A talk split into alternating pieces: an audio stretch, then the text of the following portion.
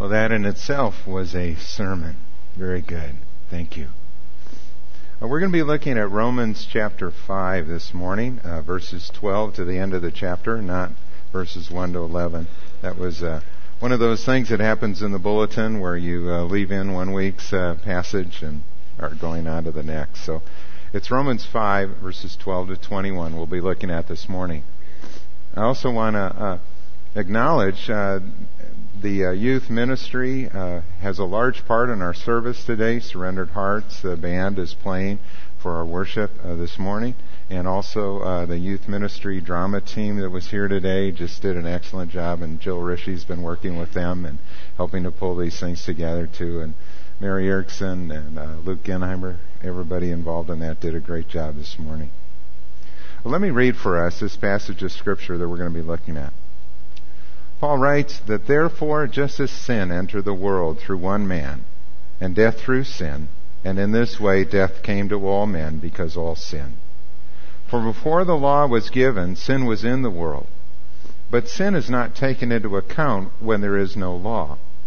Nevertheless, death reigned from the time of Adam to the time of Moses, even over those who did not sin by breaking a command, as did Adam, who was a pattern of the one to come. But the gift is not like the trespass.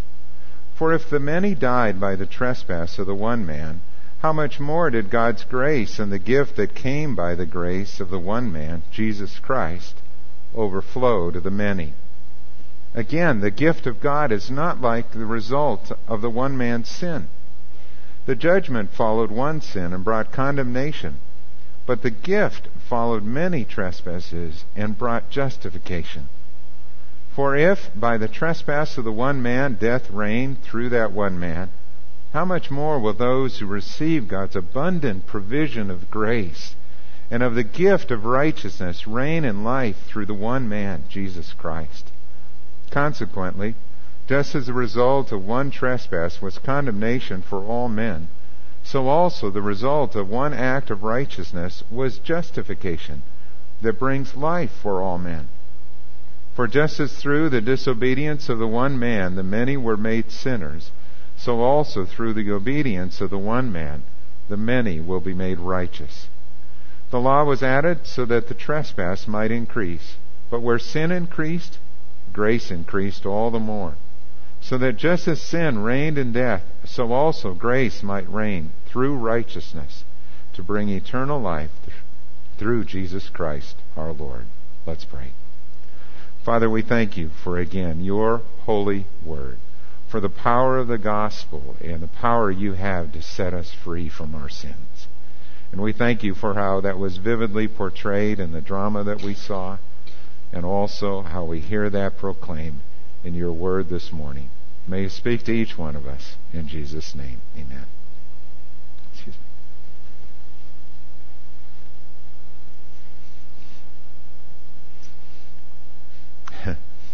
I was uh, actually brought to tears by that sketch this morning, and so I'm just trying to, um, you know, get uh, kind of adjusted to that or get started too as I was thinking of the power of that particular drama and how Jesus Christ sets us free. It really does fit so well with what we're going to be talking about this morning. There are certain individuals who have influenced our life more than we realize. Uh, one of those individuals in America, for example, was a man called Thomas Alva Edison. He was an early American inventor. And when you think of the name Edison, what comes to your mind, or what things do you think of that he invented? Light bulb. Yeah, of course. Everybody thinks of the light bulb. Probably the other thing you think of is the phonograph that he was credited with. Although parents, you might have to explain to young children what a phonograph is these days. Uh, that's a, how we used to listen to music before we had CDs and now iPods and all of the other things that come along. In fact, Edison is credited with having 1,093 inventions in his lifetime. In addition to the electric light and the phonograph, he also invented the storage battery, the cement mixer, I thought that was interesting, the dictaphone, duplicating machines, he improved the telephone and telegraph. He worked on the typewriter, motion pictures, and even developed electric generators.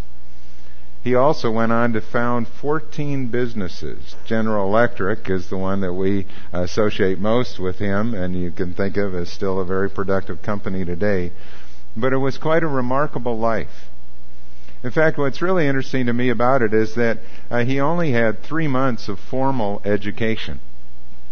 His teacher in school was a pastor, a Reverend Engle, who just couldn't uh, quite work with this student whose mind always wandered so easily. In fact, his teacher called him addled.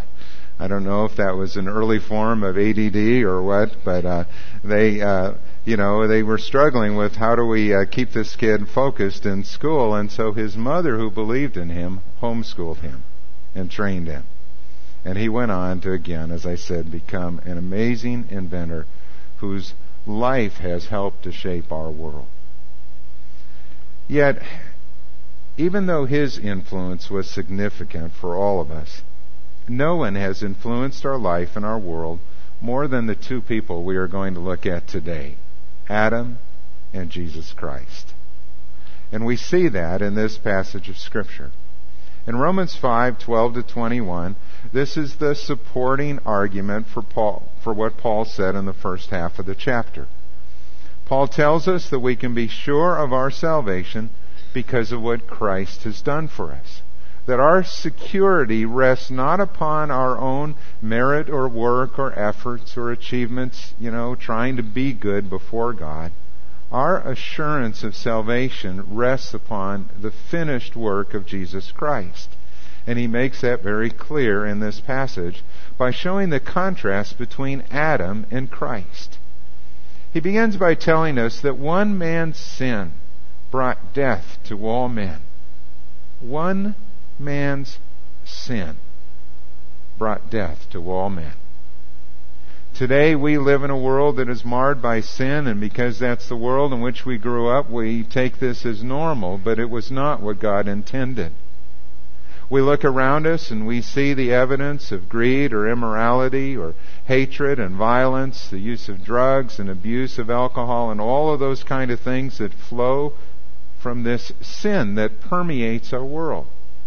We hear stories in the news like the terrorist attacks in Mumbai, and it horrifies us that there are people like that in our world who were smiling even as they took the innocent lives of other individuals. For no other reason that they, they were singling out those who were either American or British or Jewish. That's the kind of evil that's in our world. An evil that came as a result of man's sin. Even creation was affected by man's sin. In Romans 8, 20 and 21, it talks about how creation itself was subjected to frustration and decay things that it had not known before. And I know that scientists, as Christians, will wrestle with this, you know, and how was our world affected by sin? It was so pervasive that we don't completely understand all of the changes that took place as a result of man's sin. But Paul tells us that even creation longs to be set free into the glorious freedom of the sons of God. That that day is to come when God will make all things new. Well, how did this all come about and where did it begin? The Bible has an answer for that, and it tells us that it began with Adam's sin. Therefore, just as sin entered the world through one man and death through sin, in this way death came to all men because all sinned. When God created Adam, he placed him in the Garden of Eden. And he gave to Adam this command that you are free to eat from any tree in the garden, but you must not eat from the tree of the knowledge of good and evil, for when you eat of it, you will surely die. Adam and Eve were given this great freedom in the garden that God had prepared for them to enjoy the fruit and the bounty and God's provision. They had this unhindered relationship with Him, fellowship with God. They talked with God. And we believe that that was again Jesus who came and who spoke with them and talked with them. And they enjoyed that kind of openness. There was just one thing that God had asked of them not to do, and it was to not eat of the tree of the knowledge of good and evil. because on the day they ate of it, they would surely die. We know how the story went. Eve was deceived by the serpent, but Adam disobeyed God's direct command. And sin entered our world and death came to all men. When the Bible talks about death, it is both a spiritual and a physical aspect to it. Spiritual death is our separation from God as a result of sin. That distance, that alienation that man feels in his relationship with God. And physical death is the separation of the spirit from the body. That when we die, our soul leaves the body. The fact that Adam did not immediately die physically suggests that the spiritual death was primary here, but physical death was a penalty for man's sin. Both occurred. And you know in Genesis 3 how when Adam and Eve heard the sound of God walking in the garden, they hid from him. They had never done that before. They hid from him. They felt shame. They felt guilt. They felt the weight of their sin. And as the Bible describes it here, Adam's sin was the leak in the dike that led to a catastrophic flood of evil in our world. Coming through this one man and spreading to all men. We read the account in Scripture where Adam sinned, and then one generation later, a man murders his own brother as Cain kills his brother Abel. The pride and arrogance, the violence and injustice continue to spread. You have men like Lamech in the Old Testament boasting of their evil, boasting of their might and their strength apart from God. And it continued. Sin may have entered the world through one man, but it permeated our world because all men sinned. Even before the law was given, death reigned. And Paul makes a point of that here. There was not sin in the sense of transgression. The law had not yet been given, but man still sinned. Man still went against God's intent. And death reigned during that whole time from Adam to Moses and beyond. It became so bad that at the time of Noah, the scripture says the Lord saw how great man's wickedness on the earth had become and that every inclination of the thoughts of his heart was only evil all the time. And the Lord was grieved that he had made man on the earth, and his heart was filled with pain.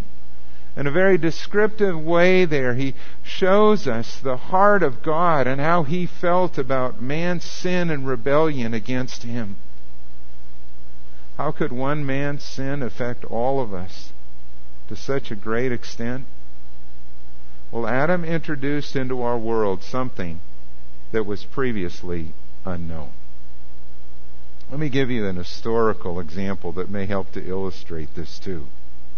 When Albert Einstein published his theory of relativity, you know, in that formula E equals mc squared, it is said that there were probably only about 12 people in the world who understood what that meant and who understood the implications of what that could mean.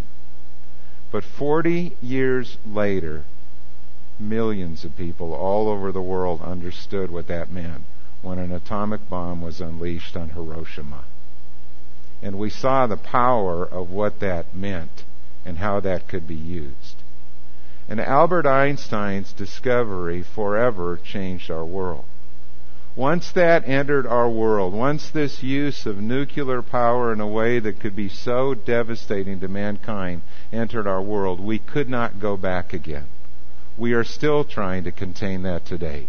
And we pray and we work and we hope that that never falls into the hands of those who would be kind of rogue terrorists who would want to use that to wipe out a city. It changed our world. And that's what Adam's sin did. When Adam sinned also. All of us sinned, the Bible says. Because Adam stood as a representative of the human race before God. We were in his loins, if you will, so that Adam's actions also involved us. It is the Old Testament or Hebrew concept of solidarity here. And that's a little foreign to us. We don't understand it quite as much. In America, we stress individual rights and our own personal freedoms and decisions. And we don't emphasize corporate solidarity as much. But it is not an entirely foreign concept.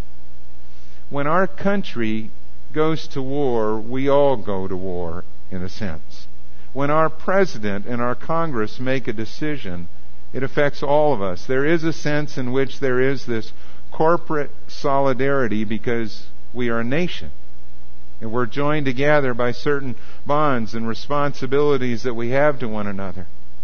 And in that sense, when Adam sinned, he stood as our representative, and we sinned in that garden too. Sometimes people object to that and they say, well, that doesn't seem very fair. I mean, why am I responsible if Adam got me into this mess? And the answer is that Adam isn't the only culprit. That we have sinned too. And we have nobody to blame but ourselves for our own sin. Paul illustrates that in this passage with this great contrast. That through one man, Adam, who was a type or a pattern of the one to come, sin entered our world and our world was forever changed. But the good news that he shares here is about Jesus Christ. That one man's righteousness brings life for all men. That one man's act of righteousness would make life possible for all who would come to him. He emphasizes it with the use of the word but in verse 15 to heighten the contrast. But the gift is not like the trespass. Five times in these verses, he will use the word gift to refer to what God has done for us in Jesus Christ. And five times he uses the word grace in verses 15 to 21. This is a gift. This is something God has done in His grace. He has provided this wonderful gift of salvation for all who believe. I want you to notice the contrast between the trespass and the gift as he highlights it here. He tells us that the trespass brought death, but the gift brings life. The trespass brought condemnation, but the gift brings justification, a right standing before God. Because of the trespass, death reigned in our world. But because of the gift of God, grace and righteousness reign wherever he is present. The trespass caused many to be made sinners, but the gift of God, by it many will be made righteous. Through the trespass, sin increased in our world. But even though sin increased because of the gift, grace increased all the more. What a marvelous truth that is. That the gift is far greater than the trespass. It is a gift that is able to wash away all of our sins because of what Christ has done. You know, when you read these verses, sometimes people will read, for example, verses 15 to 17, and they'll hear this about the gift and the result of that that brings salvation to all men. And sometimes people will ask the question, well, does this passage teach that everyone will be saved? I mean, does it teach that, that at the end everyone will be given this kind of second chance, if you will, and that everyone will be saved? No, it doesn't teach that. For example, in verse 17, Paul makes it very clear when he says, For if by the trespass of one man death reigned through that one man, how much more will those who receive God's abundant provision of grace and of the gift of righteousness reign in life through the one man, Jesus Christ? The gift of salvation is for those who will receive it. It's for those who will place their faith in Him and choose to believe in Jesus Christ as that provision of grace for our sins. Salvation belongs to those who are in Jesus Christ. Both Adam and Christ were appointed as God's representatives. Adam was a type of Christ. And Adam communicated what belonged to him to our world, to those he represented. Adam brought sin into our world. And through sin came death. And death spread to all men. Jesus Christ communicates what belongs to him righteousness and eternal life.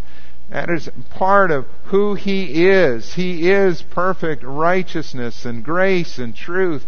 And He communicates that to those He represents, to all who believe in Him. You know that drama sketch at the beginning when Jesus Christ brings life and this individual is awakened to that new life and you see the movements of one living through the other? Jesus Christ comes to live in us. And He gives us His life. And He begins to change us from the inside out. And He directs us and empowers us when we yield ourselves to Him. That gift is for all who will believe in Him. And verse 15 affirms how much greater the work of Christ is. The work of Christ didn't just cancel our sin and bring us back to neutral kind of a neutral standing and you have to take it from here. No. The gift of God through Jesus Christ also imputed his righteousness to us. So that when God looks at us, he sees our sin covered by the blood of Christ and he sees us clothed with the righteousness of Jesus Christ. And it is his righteousness that gives us eternal life. Justification is more than setting aside our guilt. It is crediting to our account the righteousness of Jesus Christ. It is the passport to eternal life. Grace is infinitely greater than all of our sins. In fact, in verse 20, when he talks about where sin increased, grace increased all the more, Paul was having a hard time putting that into words. He uses kind of a hyper superlative here when he says that it is super abounding grace. I mean, this is just unbelievable. The grace that God gives to those who will believe. Sometimes people ask the question, why do Christians say that Jesus is the only way to God? Well, it's Jesus himself who has said that. And the Bible makes it clear why Jesus is the only way to God. It's because he's the only one who has ever dealt with the problem of our sin. The answer is really found here in a very descriptive way. In that when God looks at mankind, he sees two men who represent us all. He sees Adam and he sees Jesus Christ. And either we are in Adam, a sinner condemned, or we are in Christ, a sinner saved by grace. There's no other ground. Jesus Christ is the only righteous one who has paid the penalty for our sins. In 1 Corinthians 15:22, Paul said, "For as in Adam all die, so in Christ all will be made alive. But the gift is for those who will receive it by faith. At the same time that Albert Einstein was coming up with his discoveries, there was a young man named Alexander Fleming who had grown up in Scotland. And he too would go on to be someone who would bring a change into our world that will forever change our practice of medicine. He one day would become a world renowned microbiologist whose discovery of penicillin would revolutionize human experience. Fleming was a man who introduced the race to unprecedented healing. That through the use of this drug when applied, or this medication when applied, in circumstances that in the past had once meant almost certain death, now they could be healed. But in order for it to work, it was a gift that needed to be received. Everywhere that death reigns in our world, Christ brings life for all who will receive his gift. The gift is free, it is undeserved, it is graciously given, and meant to be received by those who will open their hearts to Him. Have you received this gift to you? And will you share this gift with someone you know? You know, I think about that at this time of year when we celebrate the coming of Christ into our world. And at Christmas time, we think about the giving and receiving of gifts, and we always want that to be special or significant or something that the person we are giving the gift to will appreciate and use. Well, may that focus on gifts be a reminder of this great gift that God has given to us. And as we have opportunities this Christmas season to be in uh, contact and meeting with other people in our world, whether it's at work or in our neighborhoods, let's look for ways that we can share this wonderful gift with someone who doesn't know Jesus Christ. There's no better gift that we could give. Let's pray. Father, the Bible reminds us again and again of the great gift that you have given to us in Jesus Christ there is hope because Jesus Christ lives and he reigns with you in heaven. And I thank you for that wonderful truth. I thank you for the hope that we have because you have given the Holy Spirit into our hearts and we know that. And I pray this morning if there's anyone here again who has never received that wonderful gift of salvation in Jesus Christ, would you open your heart to him this morning? Would you ask Him to forgive your sins and to be your Savior and Lord? And He will take you at your word. And He will come into your life and you will be forever changed as you grow in your relationship with Him. Father, also, would you help us to look at our world through your eyes and to see the people around us who need to know your Son? And help us, Lord, to be uh, both open to you, to your Spirit's leading, and to be available to be able to be a witness for Jesus Christ. We ask it in your name. Amen.